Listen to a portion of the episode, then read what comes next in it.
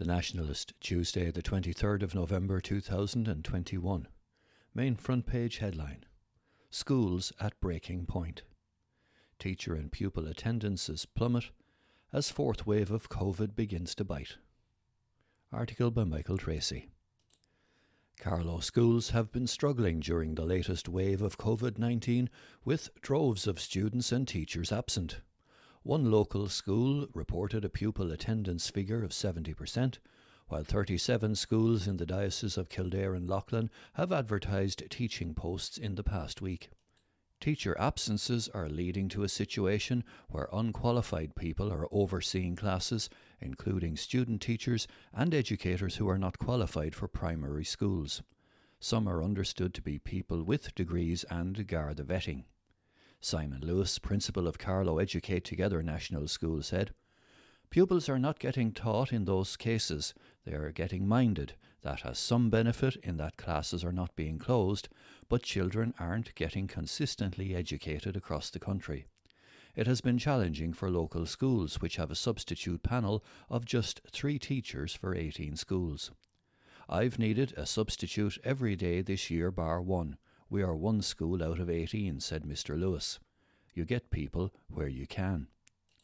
Carlow Educate Together was in the throes of a COVID outbreak on Monday with a record low attendance of seventy percent. Mister Lewis had concerns for vulnerable children in the long term if absences among pupils and teachers continued. "There will be children who will get through this, have families that can support their learning when they're not in school.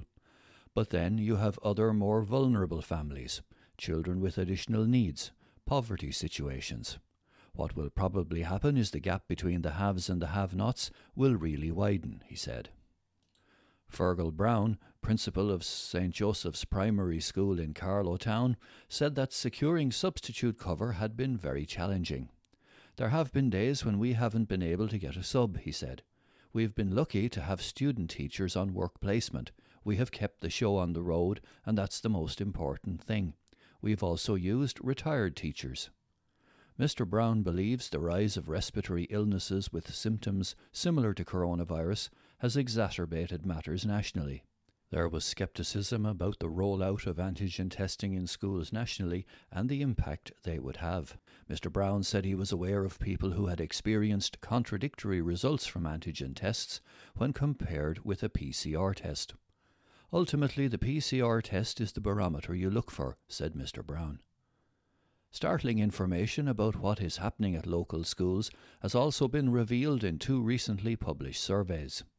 A survey by the I N T O Teachers Union indicated that two point one percent of Carlow students tested positive for COVID nineteen in a two-week period between the first and the sixteenth of November. Nationally, thirty-one percent of teacher absences were not being covered. According to a survey of its schools by the Diocese of Kildare and Loughlin, thirty-seven percent of all absences were being covered by special education teachers and principals. In total, forty percent are being taught by unqualified people.